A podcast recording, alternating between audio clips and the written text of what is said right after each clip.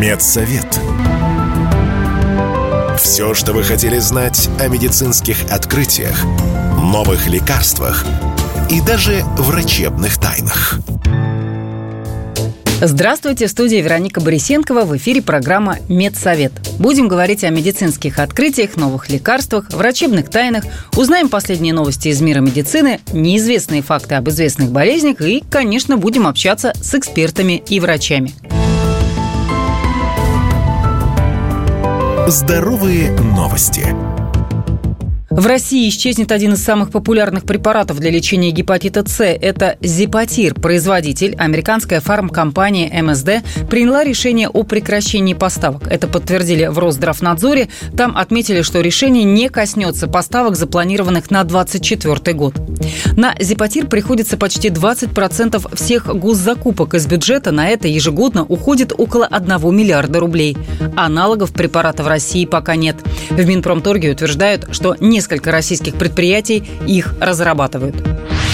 В России создали первую инактивированную вакцину от полиомиелита. Препарат с мертвым вирусом разрабатывался с 2017 года. Его созданием занимался Федеральный научный центр исследований и разработки иммунобиологических препаратов имени Чумакова. Вакцина получила название полиоваксин и уже прошла клинические исследования и регистрацию в Минздраве. До этого в стране применялись вакцины с живым вирусом, а с инактивированным закупались за рубежом.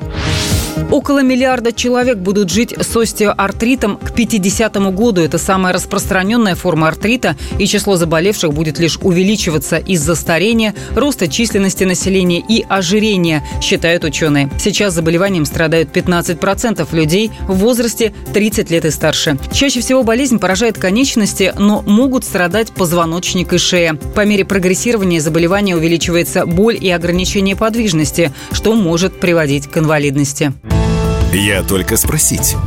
Общаемся с известными медиками, учеными и медэкспертами. В студии Вероника Борисенкова. Вы слушаете программу «Медсовет». Поговорим сегодня о красивой улыбке, ну а точнее исправлении прикуса, неровных зубов и прочих проблем, которые, как утверждаются, способны решить брекеты или элайнеры. И, кстати, вот в чем между ними разница, что лучше, кому ставить брекеты, насколько это эффективно и какие минусы есть у брекетов и перевешивают ли они плюсы. Вот обо всем об этом поговорим с врачом-ортодонтом Андреем Олеговичем Жуком. Когда не поздно ставить брекеты, есть ли какой-то возраст, когда там, после 40, после 50, не имеет смысла? На настоящий момент любой ценз на ортодонтическое лечение снят. То есть, в принципе, сейчас доказано, что ортодонтическое лечение можно проводить фактически в любом возрасте. На самом деле от неровных зубов и неправильного прикуса еще никто не умирал. Поэтому здесь всегда возникает вопрос целесообразности. Чем это связано? Ортодонтическое лечение – это определенный дискомфорт. Ведь полость рта у нас очень чувствительная структура, а язык вообще самый чувствительный орган в нашем организме. Любое инородное тело, даже маленькое, такое как брекет, находящееся в полости рта, создает некий дискомфорт. То есть банально это неудобно, не говоря уже о других аспектах неприятных ощущений, которые возникают в процессе ортодонтического лечения. И здесь есть определенная интересная логика, которая заключается в том, что ребенок, в принципе, легко справляется с любым дискомфортом. Когда дети приходят на прием, они всегда думают об одном: когда я уже встану с этого кресла и смогу пойти. И им не важно, что устанавливается в полости рта. Им всегда удобно, лишь бы можно было побыстрее убежать. Возрастом наши адаптационные возможности снижают. Поэтому привыкнуть к ортодонтическому лечению человеку старше 50 лет значительно сложнее, чем сделать это подростку или даже человеку среднего возраста, в возрасте 30-40 лет. Отсюда нужно четко понимать, какая мотивация у человека для решения проблем с положением и смыканием зубов. А все-таки эффективность брекетов больше доказана в детском возрасте. И в каком возрасте детям стоит ставить брекеты, учитывая, что у них же еще и молочные зубы? Абсолютно правильный вопрос. Доказано сейчас, что ортодонтическое лечение эффективно абсолютно в любом возрасте. Поэтому зубы одинаково хорошо двигаются. Хотя раньше существовало мнение, что типа того, у детей двигаются хорошо, вроде бы костная ткань там эластичная, а у взрослых плохо. Нет. Клиника и исследования показывают, что это абсолютно идентично. Здесь нужно отличать понятие ортодонтическое лечение, которое направлено на рост, развитие зубочелюстной системы, да, то есть определенный вид лечения, и выравнивание положения зубов и их смыкания, и непосредственно брекет-система. Почему? Потому что брекеты — это вид ортодонтического лечения. И наиболее оптимальный период его применения – это возраст 13-15 лет, то есть подростковый период. Ну а дальше уже, в принципе, в любом возрасте. Но брекеты ставятся после того, как все временные зубы поменялись на постоянные. То есть они работают с таким постоянным субстратом, который будет уже служить человеку в течение всей жизни. А скажите, что могут поменять вообще брекеты? Выровнять зубы, исправить прикус, а если каких-то видимых причин для этого нет? Основная роль брекетов – создать такие условия в зубочелюстной системе, чтобы зубы прослужили человеку всю жизнь. И это суперважный аспект, который цепляет в себя два основных компонента. Первое – качественный прием пищи, а, соответственно, употребление пищи – это работа всего организма в целом. Второй момент – это качество жизни человека. Еда – это определенный элемент удовольствия, эндорфинов для любого человека в целом, потому что так запрограммирован наш организм. И поэтому, когда человек может пережевывать пищу очень эффективно и быстро, то это другой уровень качества жизни. Теперь есть дополнительный момент эстетический. Американцы давно доказали, люди с красивой улыбкой достигают лучших карьерных результатов. Это мы даже про личную жизнь вообще, в принципе, не говорим. Второй момент. Мы чего все боимся и что все знаем? То зубы разрушаются из-за кариеса. А в настоящий момент доказано, что развитие кариеса на неровных зубах, оно является в значительной степени более интенсивным и выраженным по сравнению с теми людьми, у которых стоят зубы ровные. Ну, во-первых, зубы ровные легче прочищать. Во-вторых, когда зубы стоят и смыкаются неправильно, это ведет к тому, что нагрузка между зубами распределяется неправильно. И в зубах возникают трещины. И через эти трещины проникают бактерии и разрушают зуб. А если зубы стоят правильно, нагрузка распределяется по ним равномерно, соответственно, резерв прочности у них увеличивает. Поэтому в этом такая глубокая польза сама по себе ортодонтического лечения. А брекеты надо ставить на две челюсти или в зависимости от ситуации, или если одна часть системы стоит, то это уже неэффективно? Действительно, раньше брекеты ставили, там, где проблема, там и брекеты, там и выравниваем. Что-то, в принципе, думать-то. А ключевой аспект заключается в том, важно понимать, что изменение положения зубов на одной челюсти всегда ведет к изменению положения зубов на другой челюсти. То есть зубы рефлекторно начинают за другими зубами идти. Поэтому равняем одно, может кривиться другое, если говорить просто. Второй момент. Такой подход, когда лечение проводилось на одной челюсти, он был в период, когда брекеты не использовались для исправления прикуса. Ими просто зубы выравнивались и все. Подравнивались, правильно сказать. Современная ортодонтия, как я и говорил, она включает не только ровные зубы, но она включает в себя правильное их взаимодействие. И именно поэтому ортодонтическое лечение всегда и везде проводится на двух челюстях, потому что у нас есть единая зубочелюстная система. Мы не можем рассматривать ее как отдельные элементы. Хотела у вас спросить о видах брекетов, потому что существует несколько: керамические, металлические, даже какие-то невидимые. Но вот про последние слышала о том, что не каждый доктор их умеет ставить. Расскажите обо всем этом. На самом деле видов ортодонтической аппаратуры, в принципе, больше, чем марок автомобилей на рынке. Первое, что нужно понимать, что нет супер хороших и супер плохих. Могут быть некоторые элементы комфорта с какими-то удобнее, с какими-то менее удобными. Поэтому здесь, прежде всего, при выборе следовать рекомендациям врача – это лучший совет. А с точки зрения брекетов здесь все очень просто. Существует всего три основные вида брекетов. Первое – брекеты металлические, ставятся наружные поверхности зубов, золотой стандарт современной ортодонтии. Второй вариант – это брекеты белые. У них одна особенность – они менее заметны на зубах. Видов тоже большое количество. Есть композитные, есть полимерные, есть пластиковые, есть керамические, есть сапфировые. И третий инструмент – это брекеты внутренние. Они, кстати, всегда металлические. Качество лечения на этой технике абсолютно идентичное наружным брекетам. То есть здесь разницы нет по качеству, что наружное, что внутреннее. И, тем не менее, по внутренним брекетам отдельная история. Мы в интернете всегда можем найти кучу негативных откликов по поводу внутренних брекетов. Здесь есть важный аспект. Это дополнительный метод ортодонтического лечения, который изучается отдельно в Европе, в Германии или во Франции. Есть двухгодичное обучение. Андрей Олегович, но не могу вас не спросить про некую альтернативу брекетам и лайнеры. Что это такое, из чего делают, чем эффективнее? Альтернативный метод ортодонтического лечения лайнеры пришел на рынок около 25 лет назад, ворвался и тут же начал агрессивную маркетинговую политику. Должен сказать, что в настоящий момент это тренд, он набирает определенную популярность, все более и более активно используется, достигаются все более и более хорошие результаты с лечением на элайнерах. А основная их особенность заключается в том, что их можно снимать. Но есть некоторые нюансы. Элайнеры ограничены в своих возможностях по сравнению с брекетом и ограничены объективно с точки зрения биомеханики.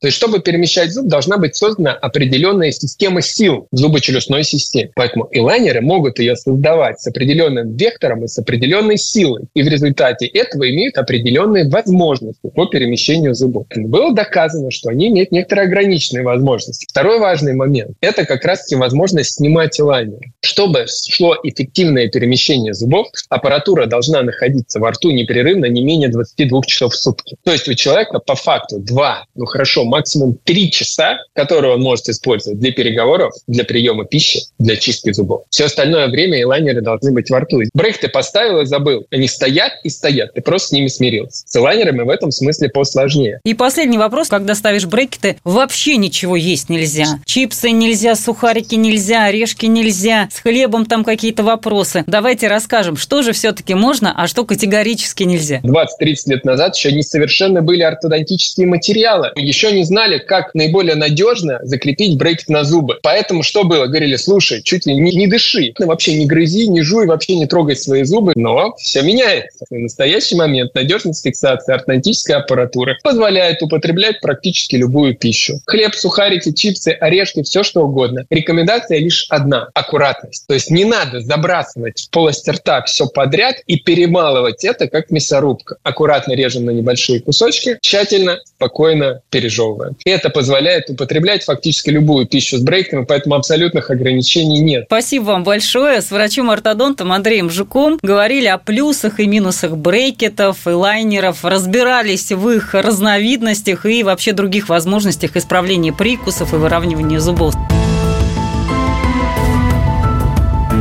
Медсовет. Все, что вы хотели знать о медицинских открытиях, новых лекарствах и даже врачебных тайнах. В эфире программа «Медсовет», в студии Вероника Борисенкова. Говорим о медицинских открытиях, новых лекарствах, врачебных тайнах и в том числе узнаем много интересного из истории медицины. Медицинские истории. Отправляемся в прошлые века, чтобы узнать, как появлялись болезни и лекарства. Сегодня линзы носят около 2% жителей Земли, это примерно 125 миллионов человек. Они сделаны из комфортных для глаза материалов, позволяют кислороду проникать к роговице, бывают разного цвета, но, разумеется, такими они стали не сразу и относительно недавно в масштабах медицинской истории.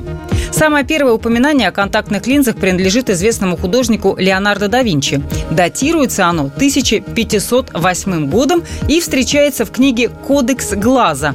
Именно великий изобретатель создал чертеж будущих линз. Изображение представляло собой стеклянную сферу, заполненную водой, благодаря которой человек с плохим зрением мог лучше видеть окружающие предметы. Ну, сказать, что да Винчи был создателем самой первой модели контактных линз, все же нельзя. Скорее, он обратил внимание на существующее преломление света, которое попадает в глаза. Это открытие послужило стимулом для его последователей, желающих помочь людям видеть лучше. Одним из них стал французский философ, математик и физик Рене Декарт. В 1632 году он впервые надел на глаза емкость из стекла, наполненную водой, ведь именно так описывал будущие контактные линзы великий да Винчи. Но носить это изобретение было невозможно. Во-первых, оно было совершенно неудобно в эксплуатации и значительно стесняло движение своего обладателя. Во-вторых, коррекция зрения с их помощью была довольно затруднительной, так как наполненная водой емкость быстро запотевала, тем самым еще больше ухудшая зрительные функции. Ну а в-третьих, использование подобных линз мешало человеку моргать, нарушая таким образом естественные физиологические процессы и способствуя пересыханию роговой оболочки глаза. Лет через 200 к теме создания контактных линз вернулся британский физик и астроном Джон Гершель. Именно он подробно описал в своих трудах то, как должна выглядеть настоящая и, что самое главное, правильная контактная линза. Самой важной ее характеристикой Гершель назвал способность повторять форму глаза. Человеком, который разработал самую первую стеклянную линзу, стал немецкий стеклодув Фридрих Мюллер в 1888 году. При этом изначально он просто хотел помочь своему близкому другу, потерявшему веко, видеть окружающий мир в ярких красках. Тот жаловался, что слизистая оболочка глаза быстро пересыхает, в связи с чем зрение затуманивается. Свое изобретение Мюллер позиционировал как защиту глаза от негативного воздействия окружающей среды. Стекло покрывало не только роговицу, но и склеру. Но большая, толстая и тяжелая линза вызывала массу неудобств. А самые первые линзы, поступившие в массовое производство, были созданы немецким брендом, который на тот момент активно занимался производством микроскопов. Создатель компании Карл Цейс считал своим долгом продолжить дело, начатое его земляком, стеклодувом Фридрихом Мюллером. Цейсу удалось придать контактной линзе нужную форму, чтобы она могла повторять собой форму человеческого глаза. Ну а следующим этапом в истории оптических изделий стало уникальное открытие венгерского врача Иштвана Дерфи. Ему удалось разработать линзу из пластмассы, но она тоже не была идеальной. Материал, примененный при ее создании, отличался повышенной жесткостью, что доставляло неудобства при эксплуатации. Несмотря на это, Дерфи даже получил патент на производство. А вот первый мягкий материал применил чешский ученый Отто Вихтерле.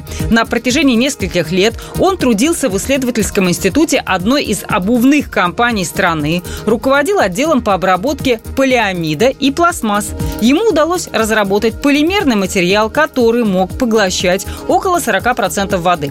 По сути, это был прозрачный гидрогель. Вихтерле тоже запатентовал свое открытие.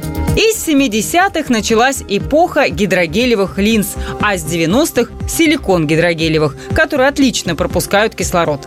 Наконец-то линзы становятся очень комфортными и практически неощутимы на глазах. Заболеваемость COVID-19 за месяц выросла на 63%. Наибольшее число заболевших фиксируется в Корее, Австралии и Сингапуре. Какие прогнозы ждут россиян? И ждать ли нового локдауна? Узнал Егор Волгин. Говорят, что... Заболеваемость коронавирусом в мире выросла за месяц на 63%. С 17 июля по 13 августа почти 1,5 миллиона жителей Земли заразились COVID-19. Об этом говорится в информационном бюллетене Всемирной организации здравоохранения. По сравнению с предыдущим 28-дневным периодом, число случаев инфицирования ковидом увеличилось более чем в 1,5 раза. Однако количество смертей уменьшилось на 56%.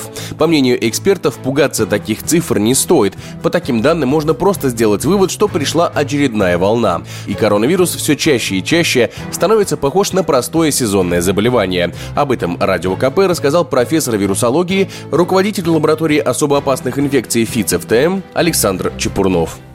Нет, это просто очередная волна, вот и все, которая прокатывается и будет прокатываться по миру. Только сейчас она все больше и больше будет вписываться в общее понятие ОРЗ или ОРВИ, к чему мы там больше привыкли. И, собственно, идентифицировать-то ее из-за этого сложно, потому что люди перестали ходить на диагностику, кроме того, что им делают в больницах, когда это тяжелый случай. Сейчас больше понимания в разных странах у государственных санитарных служб приходит за счет того, что промеры воды, содержание, измеряемое с помощью ПЦР нуклеиновой кислоты коронавируса в точных водах, увеличивается. И это подчас и говорит о том, что началась очередная волна.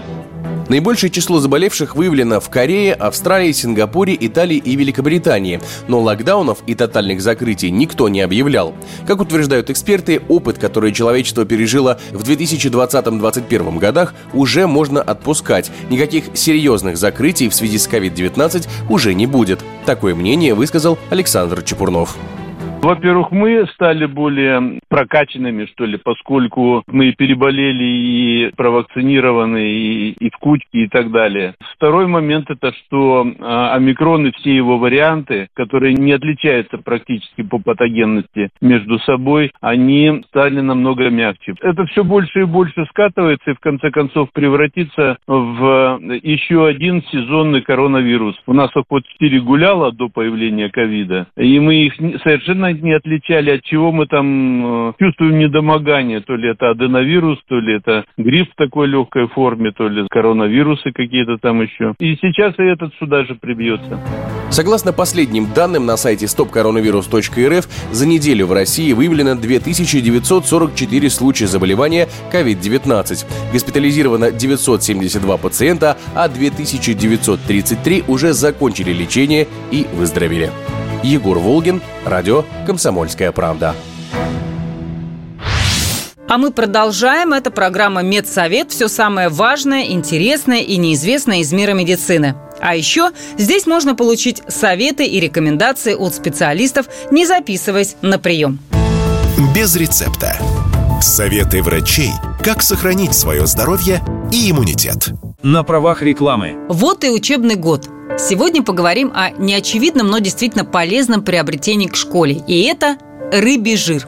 О том, что он содержит омега-3 жирные кислоты, сегодня слышали все. Эти вещества входят в состав каждой клетки нашего тела. Однако больше всего их в головном мозге. В процессе учебы омега-3 обеспечивают быструю и качественную передачу сигнала между клетками мозга. А от этой передачи зависит внимание и концентрация, а значит и успеваемость. Именно поэтому считается, что пик потребности в омега-3 приходится на время учебы. Школьникам важно получать омега-3 с пищей ежедневно. Лучший вариант – убедить ребенка есть рыбу дважды в неделю. Но и рыбий жир в капсулах позволит получать те самые омега-3. Особенно, если это не синтезированные кислоты, а натуральный жир. С достаточным содержанием омега-кислот и отсутствием в составе красителей и сахара. В средней ценовой категории есть, например, омега-интеллект для школьников. Это чистый жир исландской трески, который разливают и капсулируют на фабрике в России, а значит и дата изготовления всегда свежая. В нем содержится дневная норма омега-3 для детей с 7 лет. При этом в составе нет сахара. Омега-интеллект для школьников стоит около 500 рублей в аптеках и на маркетплейсах. БАД не является лекарством. А еще детям и взрослым для стимулирования мозговой и умственной деятельности советуют есть следующие продукты. Овсянка. Овес вообще считается одним из самых полезных злаков. Он стимулирует кровообращение, в том числе и в мозге. В нем, как и во всех злаковых, много витамина В, который считается источником энергии для организма. Грецкие орехи. В них содержатся ненасыщенные жирные кислоты. Омега-3, омега-6. Они способствуют мозговой активности детей и поставляют полезный растительный белок. Также в грецких орехах есть лецитин, улучшающий память. Черника богата антиоксидантами и витаминами, что делает ее особенно полезной для улучшения работы мозга. Эта ягода помогает отлично соображать, хорошо усваивать и запоминать полученные знания в любом возрасте. Кстати, она тоже способствует укреплению сетчатки глаза. Какао и шоколад. Они содержат магний, микроэлемент, необходимый для нормальной работы памяти. Поэтому свежесваренный горячий какао на завтрак обеспечит ребенка долгой энергией на весь день. Также какао способствует расширению сосудов, улучшению кровообращения, стимулированию мозговой деятельности и улучшению настроения. Ну а что касается шоколада, то полезен тот, в котором содержание какао-бобов больше 60%. С вами была Вероника Борисенкова. Не болейте и будьте здоровы. Медсовет. Все, что вы хотели знать о медицинских открытиях, новых лекарствах и даже врачебных тайнах.